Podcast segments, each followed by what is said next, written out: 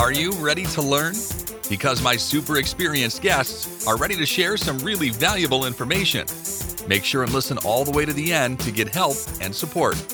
So let's start with the best audio experience. Hello guys, welcome to our show. Today we discuss about unique selling proposition. I love this topic uh, because today it's hard to overcome your competitors if you have no your own advantages. So I'm so excited to discuss this topic with Ryland uh, Goldstein. How are you? I'm doing great. Uh, it's uh, it's a lovely day. Uh, you know, we're in the holiday season, so uh, you can never complain about anything. Nice, nice. I think you know, uh, if you set up the positive mindset, you don't need to complain at any day. It doesn't matter. It's Monday, not holiday season. Just love what you do and do what you love. For example, I remember on school, I hated Monday, and right now I can see the same issue with my son. He hates Monday. He told me, no way.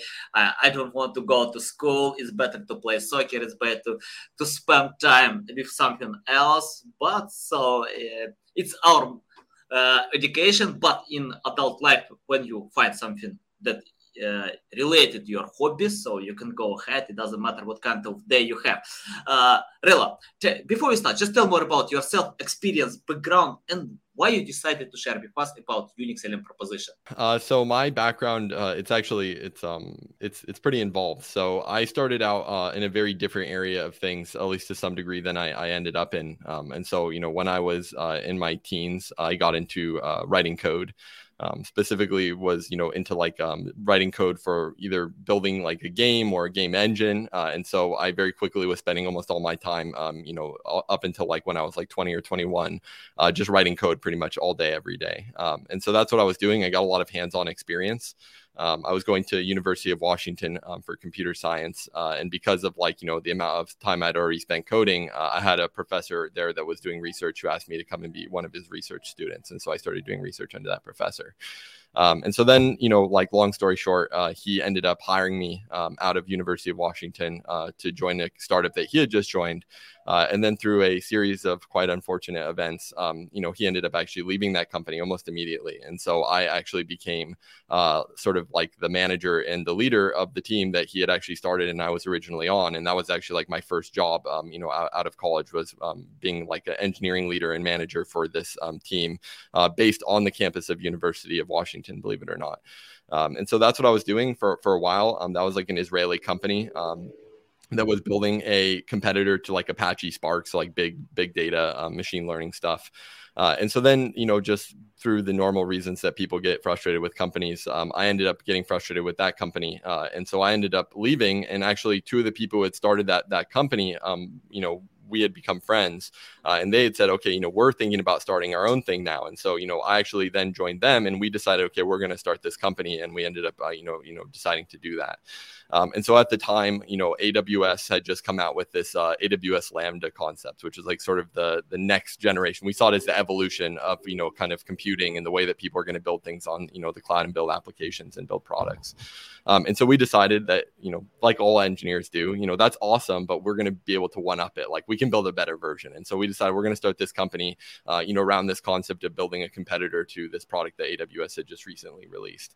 Um, and so I actually moved to Israel at this point because the other two founders were Israeli. Uh, and so, like, we needed to bootstrap the company. We didn't have any funding, we didn't have any of that stuff. And so, I actually moved to Israel uh, to sort of help bootstrap the, the company and, you know, um, like generate some uh, actual like money from investors, uh, which we ended up doing almost uh, immediately. Uh, and so, then, you know, um, myself and these two other guys, we ended up, you know, starting to build out this company um, that was now funded to build a competitor to Lambda. Um, and so, you know, we were doing that for, for quite a few years. Um, I was in like various leadership roles, like, you know, either leading like the architecture on the actual design of the distributed system and all the, the application logic. Um, and then, you know, eventually even getting into a more like, you know, user facing role where we were actually trying to get people to, you know, pay us money and start using the product. Um, and so uh, the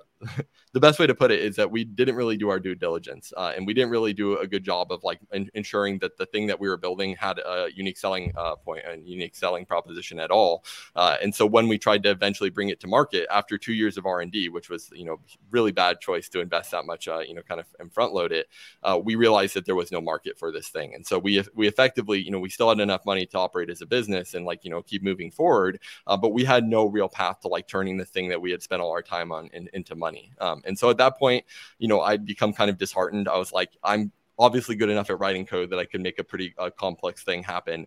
Uh, but you know, I wrote all this code for this complex thing, and it's useless. Like literally, it's never going to make any of us money. It's not going to be you know important for the business. And so, like, really, what was the point of me spending all that time writing code? And so that's where I I sort of had this change of uh, heart and this um, you know shift in my mindset of like, okay, well, maybe there's other stuff that is actually more important for the business's success, at least in the way that I can influence it outside of just writing the code. And so that's when I got into the, the product side of things and like let's say like growth growth uh, marketing uh, growth hacking um, side of things.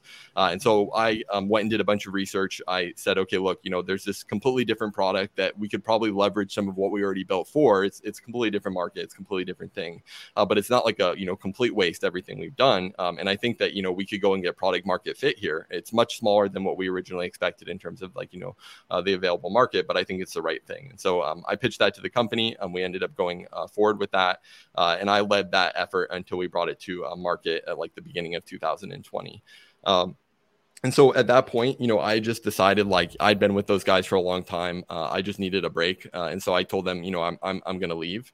Uh, and then very very uh, coincidentally, unfortunately, a month after I left, they actually ended up getting approached by Twitter, and Twitter was like, well, now now that's a question of whether it's a good thing but uh, you know up until like you know six months ago uh, it was a pretty good outcome uh, twitter ended up acquiring that company uh, and so you know um, all those people went and worked at twitter for a while and now they're you know doing their own stuff um, so that's where I was uh, up until this recent opportunity that I, that I joined. Um, and so I actually wasn't planning on even working at that point. Like I had, you know, uh, saved up a good amount of money and I was writing for, you know, Stack Overflow and a bunch of other well-known sites at that point because I'd sort of built my own personal following, um, you know, in like the technical writing uh, space.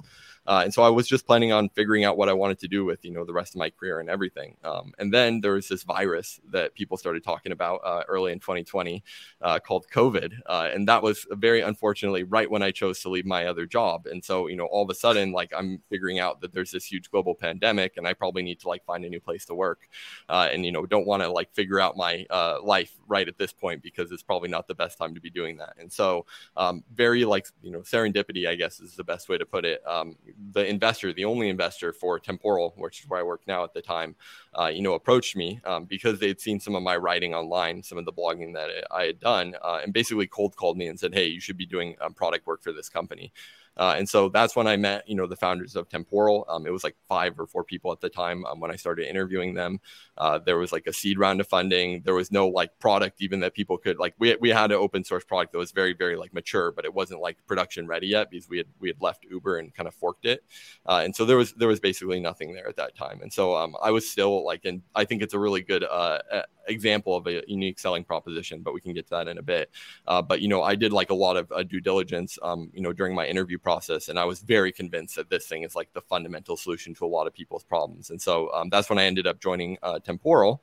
Uh, and so, you know, at Temporal, uh, things have been pretty interesting for me because for like the first year, over around a year and a half, I was responsible for like running the the business of Temporal. So um, effectively everything but engineering, but even some engineering teams um, were kind of you know under me. And so uh, I was responsible for sort of defining like our initial uh, you know um, non-commercial launch because we're an open source technology, and so we need to figure out what is the first thing we're going to release, even just to people who aren't going to pay us money.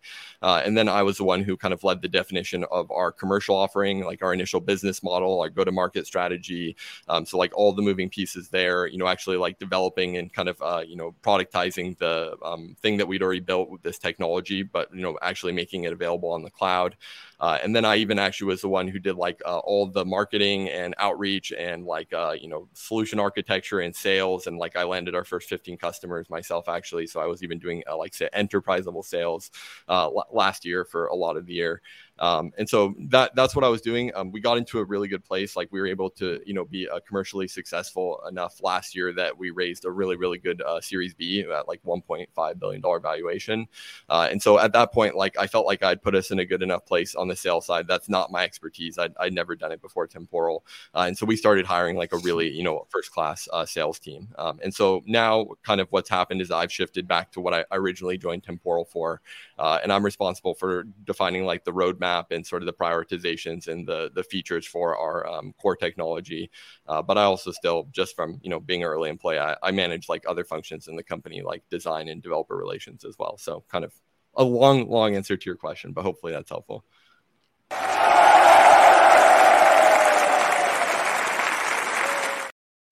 I love your experience. You know, you tried many things, and for me, failing only brings new experience and nothing else. So uh, I made uh, bad choices as well in my life. I tried to uh, launch startups, and I failed with them because, uh, yeah, that's life, you know. So what we can do? We don't know. We can't predict the future. So uh, sometimes we can uh, listen to intuition or our heart.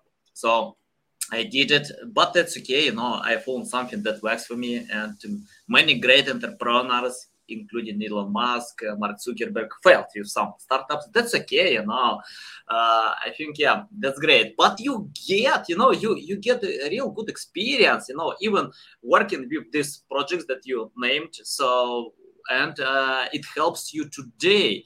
I uh, yeah, and you I love that you mentioned about priorities. Uh, you told that right now you can prioritize things.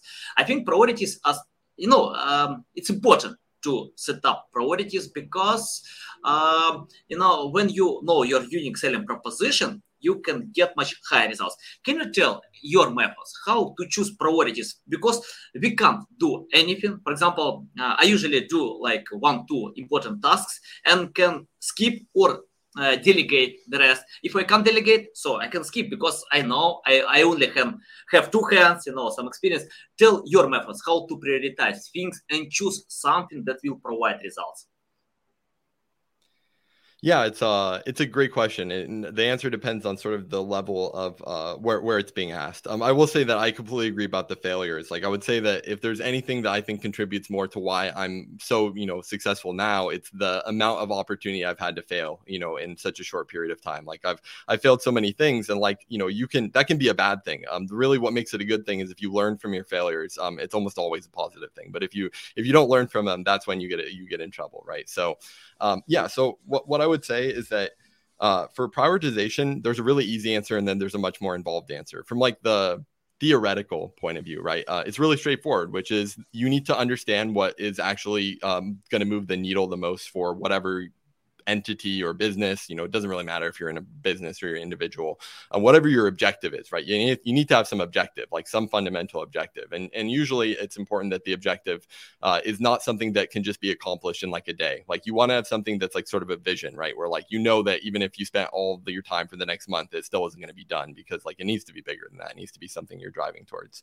Um, and so you know then it just becomes a question of like within the context of this long-term goal that you have like what are the series of steps that i can can take to get me there the fastest, right? And um, I think that you know the the part where it does become a little bit more tricky is that we live in like a, a real world, right? We're not living in like a idealistic bubble where we can just like write down these really idealistic plans and have them all have them all yeah. play out. And so, um, you know, in the context of a business, the way that that sort of like you know manifests is that uh, you might decide that you know like our goal for temporal is that every developer in the world uh, you know uses temporal in 10 years and like i love that vision it's a, it's a great vision but the reality is that like we have to be a business that like you know can sustain itself and like keep the lights on and make money in that like progress that we have to getting 10 years from now uh, to where we want to be. And like that also might mean that we need to make a bunch of short-term choices which like almost seem incongruent or like uh, you know disconnected from that longer term thing uh, but the reason we need to do it is because it's necessary to keep us alive and you know functioning to the point where we can actually get to that 10 year thing right? And so i think when you're approaching priorities that's sort of the uh, you know extra layer of um, you know like uh, dimensionality that you have to be aware of is that it's not just like what is the optimal path to get to this end goal but like what are the concessions and what are the compromises that i have to make along the way to ensure that i'll even be able to reach that end goal um, when I when I want to get there, right? And so um, I think that's sort of like the the foundation to any sort of uh, prioritization choices that you have to make is identify what your sort of end goal or vision are, uh, and then understand like what you can um, afford to you know tolerate in terms of like short term losses and short term you know like inability to do what you actually need to do long term uh, in order to get to that long term goal, right? And so um, I think you know kind of a very concrete example is that many times when you're like a seed stage startup, uh, you know you're a you're an early stage company uh, and you get money from a, a, a VC. Uh, if the VC believes that your market has a huge potential, like the TAM of the market is really, really large, um, they'll tell you, like, hey, don't think about making money. Like ignore revenue, just pretend it doesn't exist. Like maximize for growth, right? And because basically what that VC is doing is they're making a prioritization choice, which is like they believe the long-term return on investment of that business, if like you know they can just be heads down and only focus on growing the market, it will end up being a much more bigger net win for them, and they're willing to pay off because they have the capital. Literally, they have the money to spend to pay off the short-term cost of that business being underwater and not actually making money, and like you know basically paying to get more users uh, because the long-term trade off is worth it, right? And so like VCs are in the unique position where they get to play plan a longer timeline than most people. Like, you know, when I'm making decisions for temporal, I unfortunately can't be like, yeah, we'll just waste $5 million for the next year or whatever, right? Because uh, we, we work in the business and we're not, we're not VCs. Um, so I think that, you know, I could definitely go into more like if, if you ask me, for example, how I prioritize individual work, the engineers who you know work with me, uh, you know, like do, I could answer that question as well, but not sure if that's um, interesting as the other stuff. Yeah, yeah, uh, yeah. Lo- love your reply. Uh, okay, let's talk about uh, Temporal. You, you, mentioned a few times about uh, your company, this company. So, uh, you know, I opened your LinkedIn profile and can see uh, I, I like your mantra: build invincible apps. So, can you tell more about that? Uh, what kind of unique selling proposition uh, Temporal has uh, compared to other products that we have online? Because many companies can provide the same services to build apps, but why your apps are invincible? So why you're better than the whole market, for example? Yeah. So um, one thing I'll tell you is that, uh, and it's even a problem for us when we're trying to sell to a very technical audience. Um, but we're very, very deeply technical product. So I'm going to try to stay at sort of a higher level of abstraction um, for, for what I explained to you. And I'll, I'll, explain it in the way where I've what how did I uh, decide that I was so confident that I should join Temporal and that you know this is the right? I, I feel like that's sort of the real answer to the question. Um, and like my baseline sort of answer here is that you know I um, because I built I built this product at my last company that you know I was uh, one of the people who started, and this product was so useless. Like we really, really didn't serve any person that we thought we were going to be you know building it for. And so um, I had this like very deep like trauma um, coming into temporal of like I'm never going to build something or work on something that I don't know for a fact people want. Like if I don't know that going in, like I, it's just not worth my time. And like if there was one advice I could give mm-hmm. to everyone who's like you know thinking about starting a company or building a product, it's like if you don't know for a fact that people are like dying in the street because they don't have whatever you think you're going to build, like don't build it. It's not. It's, there's a million things you can build that people are actually dying without. Like don't waste your time trying to build something that's not. It, it's going to be a bad time. Trust me. Uh, so yeah, don't don't do that. Yeah, um, yeah, I, I, love it. I love it. But you know, uh, uh, I remember another quote. Uh, for example, you know, if you uh, build something uh, that customers love from the first launch, that means you uh, launched uh, too late you know this product.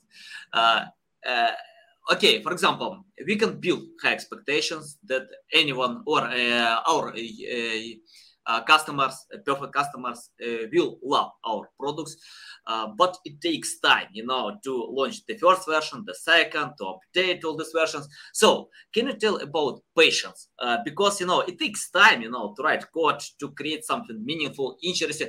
Of course, the final goal to provide something much better than competitors have that customers will love and can't live without that. But it takes time with patience, with updating. So provide insights about patience, uh, how to set up the right expectations of uh, building some products.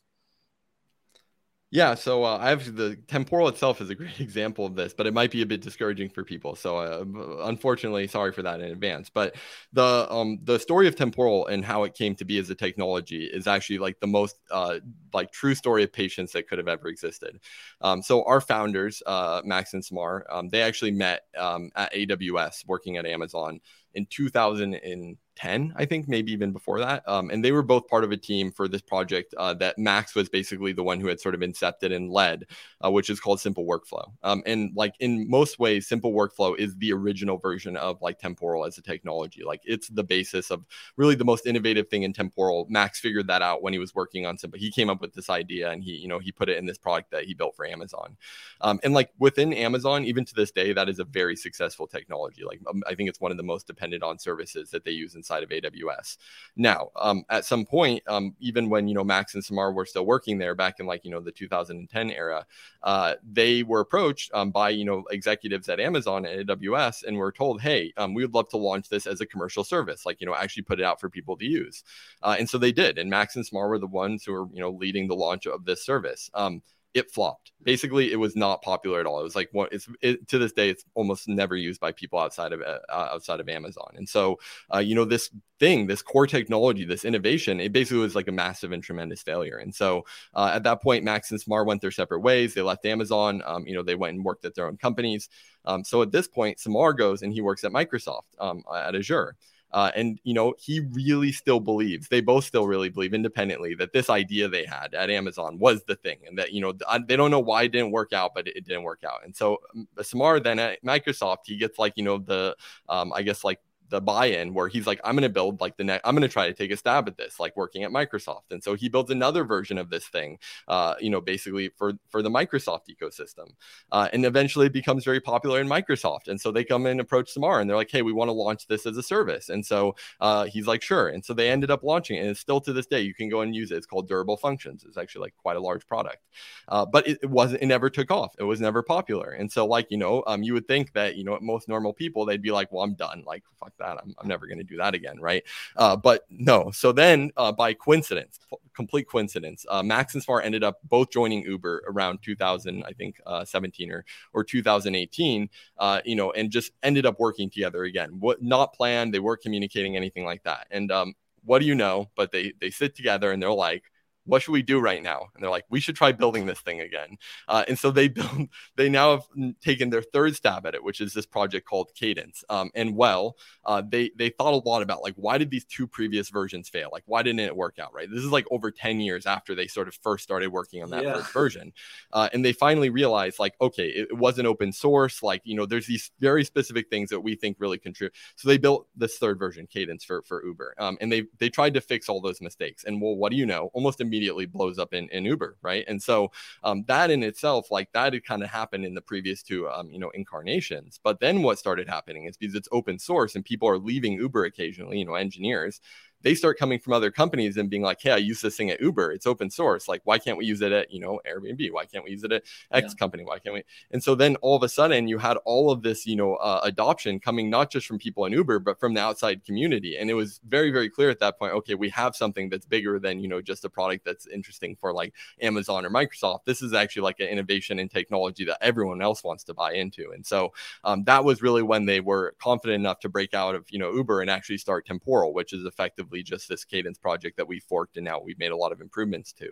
Um, but that was over 10 years and it, took them over 10 years before they really were you know kind of proven out on this belief that they had which obviously they were right about because now it's very clear that you know so many people uh, love what they built and like you know wouldn't live without it but uh, it took a very long time to get there yeah yeah i agree yeah 10 years yeah it's decade but uh, if you have patience uh, perseverance yeah. well, uh, if you love what you do so anything is possible. Once I listened to audio podcast, I don't remember the name, but uh, one of billionaires, uh, uh, the close friend of Jeff Bezos, and uh, he told on this podcast uh, that he spent 15 years without even one sales. 15 years he spent time, and Jeff Bezos called him crazy because 15 years without sales, but he believed that uh, anything is possible. He could uh, grow his product, and uh, today it's a big company. plus 50 countries offices you know many countries but um, yeah sorry that I forget his name, but you know, uh, 15 years without sales, just believe that it's possible. So yeah, it takes time. I know about that. Uh, okay, uh, I'm interested about your sales background. You mentioned that you uh, help with sales right now you have sales team but you know what i like in your uh, story uh, you know um, i use the same approach. For example if i wanna um, hire someone else if i wanna cooperate with anyone else it's better to touch. What is it to understand how it works so i can spend my time and then i can delegate or control others and hire something much smarter than me but you know i can uh, try it uh, but you know, uh, I open your profile. Uh, Temporal has clients: Datadog, Glovo, Indeed, Netflix. You mentioned about Microsoft, about Uber. So tell me, how to reach out such big companies that have their developers, they have their departments. How to tell them that you can provide something better, much better, uh, and uh, give a solid reason, you know, to cooperate with you. Just uh, any tips about that?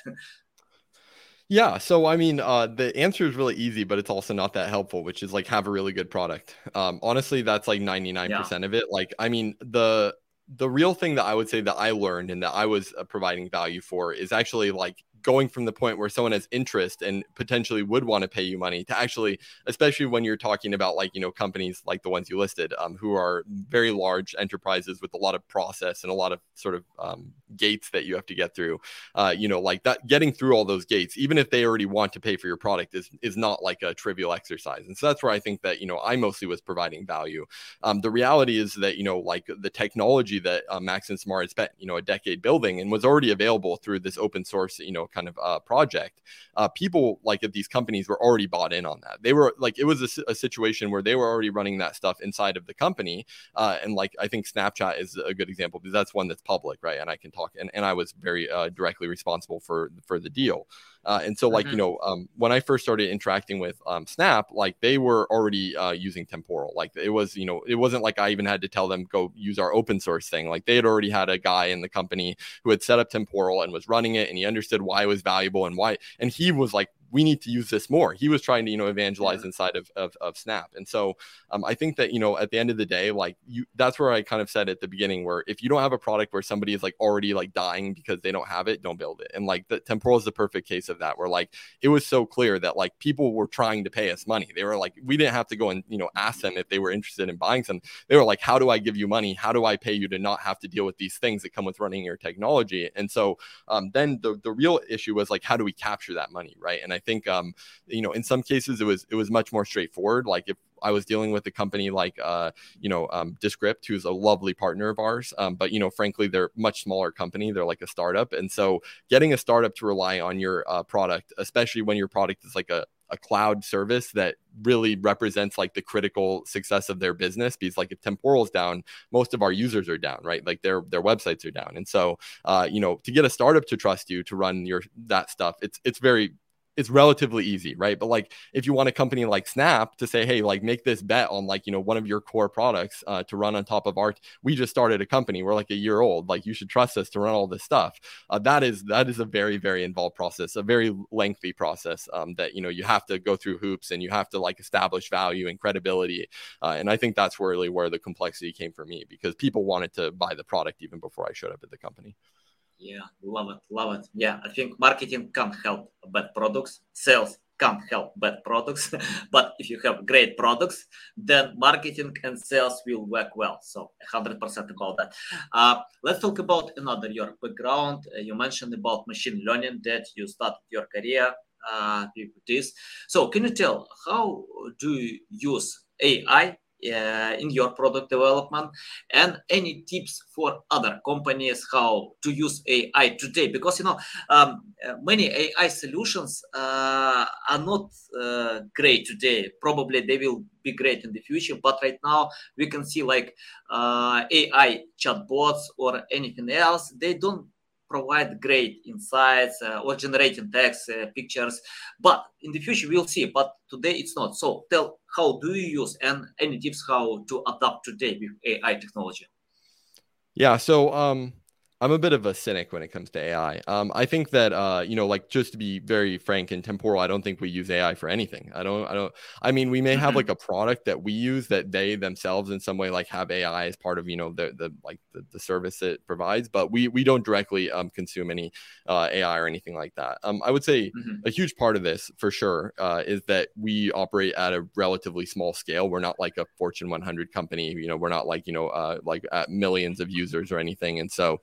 Uh, therefore, it's not as uh, necessary. Like generally, not just AI, but let's say like machine learning, uh, really lends itself when you have a lot more data, and we, we just don't we don't have that data yet, right? So that's that's one of the reasons. Mm-hmm.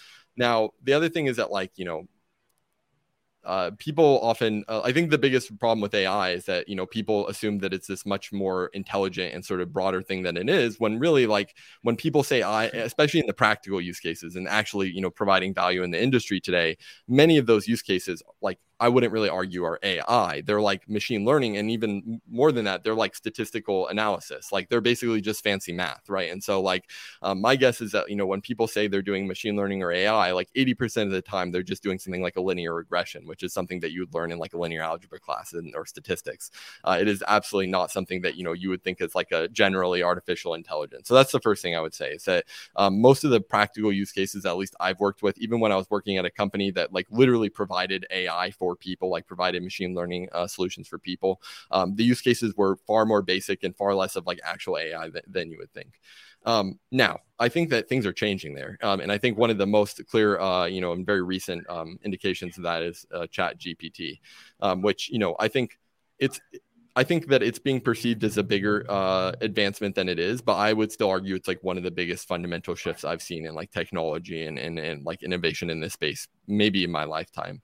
Um, and so I think what we're seeing there is that you know um, probably within the next ten to fifteen years, you're going to have these very like vertical um, and very like self-contained use cases for AI where they're able to very much um, uh, outcompete and be a human at the same task. And so I don't think like you know um, people have said you know they're going to replace develop. I, I don't think any of that that stuff true. I think that, you know, especially when you're at the level of like having to um, orchestrate a bunch of individual decisions, AI is really bad at doing that sort of higher level thinking. But when you start to say, okay, well, what about things that are like very, very like uninvolved, like where a human barely even needs to be there today, or just, you know, is so basic and it's so constrained, uh, things like chatbots, for example, but um, even like, you know, things like, uh, uh, what's another good example? Um, like search. Like I think that's actually one of the mm-hmm. most like um, obvious places where you know AI is just going to uh, win is like Google and uh, Google search. I think that you know there's a good chance that we're going to see that go to way more of something that's like Chat GPT uh, than it's going to be what we're used to with traditional search engines today. And so um, I think that you know those are the places we're going to see a lot of innovation, like very um, you know specific use cases where you can train an AI on like a very um, like concrete set of data and say, okay, I want you to become the expert at recommending. Uh, uh, based on you know this set of inputs like what is the uh, ideal set of investments for me to make in this market and stuff like that. Because i think those are places where you can really train it well and get like a domain specific set of information that lets it have uh, really informed decisions. Um, but the moment that you have to start thinking at that higher level uh, it's it's just really um, we're still really far away from that today. Um, so, like an example, uh, just because I've been spending a lot of time with Chat GPT, it's the example I've been telling everyone, uh, is that you know um, my CEO and I were playing around with it, and he gave it a physics problem, um, and like it was very clearly wrong uh, in the answer that it gave to the physics problem, and so um, I tried to coach it on how to like solve the physics problem correctly. And so I told it, you know, like uh, uh, basically it was trying to solve it without using calculus, and I could tell based on the way that it reached a solution. And so I said, like, can you please use calculus? Um, so it did, but then it used the wrong calculus. And so, you know, then I had to basically tell it, okay, well, you're using calculus, but I really meant that you have to like solve for this sort of thing using this approach. And eventually, you know, it, it did reach that. But I think that sort of illustrates like how far away we are, which is like if it's at this very basic level and it has a very concrete understanding, it can absolutely answer the question right. But like if it needed to think about, oh, this is a problem that involves physics and like it's a continuous problem so i can't use a discrete solution i it, it has zero ability to do that today and so that's really where it, it's most limited yeah, yeah, love it, love it. Yeah. By the way, I think AI tools can beat uh, mediocre specialists, uh, for example, writers uh, who have no experience, who need to improve, but uh, great specialists they can't. So because uh, yeah, great specialists can think that AI can do it today, probably today. Yeah. Okay. Yeah. Um, there's one uh, like there's even a company uh, that I'm like lightly familiar with called like Jasper, uh, and I think that's a perfect mm-hmm. example where they do like uh, marketing copywriting, uh, but with the AI, and like I think especially for like building SEO and stuff like that, where you're not like necessarily trying to write like the most you know amazing like literature essay or whatever. Like those those type of products are going to become very very popular. Mm-hmm. Yeah. By the way, I think all these companies like Jasper, many others, they usually take data from OpenAI, you know, and if you set up the right commands, uh, so you can get totally the same results. Uh, but they set up this command, so everything you need to do to uh, choose filters uh, that more user friendly than an OpenAI. But uh, yeah, uh, if you have these commands, it's better to play there. Okay, yeah. Uh, I have the question about common mistakes. Can you list common mistakes that companies still do by creating apps and how to find a much better way today? It's a very broad question. Um, yeah, I yeah, I mean, yeah. I would say uh, like the is the easiest answer because it's the one that every product manager should give, which is like you you don't talk enough to the people who are actually using your product. Um, mm-hmm. I think that like the when you see companies, especially ones that like historically have like had really awesome products and you know did really great product development, and they really start to like doing jump the shark and make weird choices and just, just do things that are really confusing. Um, in almost all cases that I've seen, it's because they become disconnected from their actual end user and they become disconnected from the people who are actually you know, you know pay for for the product. Um, and I think that's like you know the number one mistake you can always make. Um, and I think sometimes people uh, they get into this this you know like trap uh, that I've been in before where, you know, they do that at the beginning and they feel very confident and they start making decisions. But then, like, after some period of time, they've sort of like adopted this mentality of like, well, I understood it uh, and I get it. Like, I don't need to go back and do that again. Like, I still understand. And like, the problem is that like people aren't static, like, they change. And so, like, you can't just mm-hmm. assume that because what you learned three years ago, uh, you know, was right, that it's still going to be right today. And so, like, that has to be a continuous thing. And like, in all honesty, the people that I've seen who have been most successful are the ones who like, they don't treat it as like, well, I'm going to go get feedback in three months and then I'm going to get in more feedback in a year. It's ones where like every single day, part of their life and part of their their job is just yeah. getting feedback, and it's a continuous process that they build up and you know just make part of like the core of how they do things. Um, so I would say that's like the number one mistake that I see uh, people making, which is obvious, but it's it's very common. Love it, love it. Yeah, you remind me, Bill Gates. Uh, he shared that negative reviews uh, are the biggest asset to update and innovate products. So if you learn customers' feedback, you know how to improve it. You know how to go ahead. Uh, yeah, it's the best way. I agree with that. Yeah, and um, on, also mm-hmm. on that, I would say like another uh, kind of like flavor of that or approach is uh, for companies that are building new products um, or even like an existing company that's building something new uh, you know people almost always overinvest. Like you can you can usually prove out whether there's a value and a need for your product before you ever actually build it right? And so like um, i think like the people that i know who do this the best when they have like a new product idea they pretty much pretend like that's already a thing and they write up a website that looks like they're already selling it uh, and then they just but it's only a landing page. And when you click the button all that it does is just sign you up on some email list and then they pretty much have a way of just you know getting a, a like a sense of how much demand there would be if this was a product and like they make the button like pay me now. So like it's not just like, oh, I want to use this. It's like I want this thing enough that I'm willing to pay you money right now when I click this button. And like obviously don't take the money because there's no product. Uh, but it gives you a real concrete understanding of like, is there a market for this thing? Would people pay me? And you can even then reach out and ask them more questions and follow up and you know get more information about the specifics of what they're looking for. And so I would say like also make sure you don't overinvest in validating whether something's going to work because you can do it without building anything at all. Yeah, nice, nice. Um, I have the final question. Uh, let's imagine you started from scratch without any experience, knowledge, skills, anything, just completely from scratch. What will you do to learn more about creating uh, invincible apps?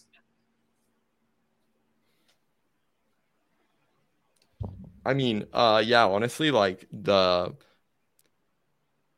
Are you asking me from the point of view of like I'm a user of of, of, temporal i'm trying to build them or like i'm trying to uh, do what i've done with temporal and sort of build out the the product in the company. Which which perspective is it? Um i'm asking like a customer uh, of temporal because you know oh. um, let me explain why uh, i'm asking about that. For example i usually sell um, seo services but i found when my customers know and SEO, if they understand how it works, how to uh, improve ranking positions, we usually get much higher results.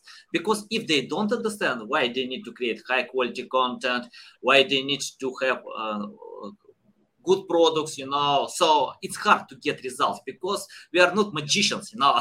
Without uh, it's not magic. It's more about a cohesive job uh, cooperation. So, uh, for example, if I'm a customer, tell me how to learn more about your products than uh, to get much higher results. Yeah, so I think uh, you know the there's a lot of answers uh, for that question. We have you know various resources now which have gotten a lot. They're they're still not as you know great as um, they could be, but they've gotten a lot better. Uh, you know since like at least I, since I joined for sure. Uh, and so I think that you know uh, that's a, a, great place to start. We have a lot of resources, videos. Um, you know we had a conference uh, earlier this year, and all those videos are online. You can hear from like really amazing companies talking about how they're actually using us. Um, but I think the the reality is is that um, you know the first question is are your apps invincible right now? And my guess is that for like 99.9% of people, the answer is no, right? And so um, if if that's a problem for you, and like you know the thing is that it's it is almost always a problem if if software is a core part of your business, which it is for like almost every business today. Almost every business is you know like a, a software business.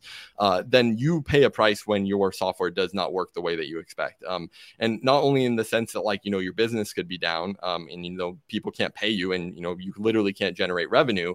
Uh, but then also like the flip side is like when your business goes down because the software doesn't work, you have to go go then pay your developers and make sure you have developers who can fix that software. And like well, I'll tell you, even if you're willing to pay the developers to go and do that, they don't like doing that. Developers hate having to go and constantly fix software instead of writing new software and building new things. And so um, I would say that you know if that's a problem that you feel like resonates with you, uh, I think temporal and you know uh, like sort of durable execution, which is the you know innovation that that our product has, uh, is something that you should be very, very interested in. And really, it's just a matter of uh, changing the way that you approach developing that application um, to sort of use the framework and the patterns that we've we've defined. Uh, and as long as you do that, you don't have to worry about this entire set of problems, and your application becomes invincible just by sort of nature of, of running on temporal itself. Um, so yeah, I, I, don't think like it's it's very hard because uh, it's a very like um, technically involved product in some ways. And so, like, if you don't already have a problem that temporal solves, like, usually it's not a good idea to go seek it out. Like, don't, you know, like, uh, don't go try to shoehorn something where it doesn't make sense. But if you have any problems with, like, you know, your applications and your software not performing reliably or having to spend too much of your developers' time, like, you know, maintaining those and paying debt and, like, you know, dealing with failure, uh, then you should definitely look into temporal because it will just solve that class of problems without you having to waste time on it. Nice, nice. Love it, love it. Uh, Ryland, it's a big pleasure to get on my show, to learn from you. You share a lot of valuable insights. Tell our audience the best way how to reach out to you, how to learn more about you, how to follow you. Yep. Uh, so I think you know, for me personally, uh, you can feel free to reach out to me on Twitter. Uh, my handle is Tail Logs, uh, but you can also just look up Ryland. Uh, and there's not that many people with that name, uh, so it's it's pretty easy. but I'm also available on LinkedIn.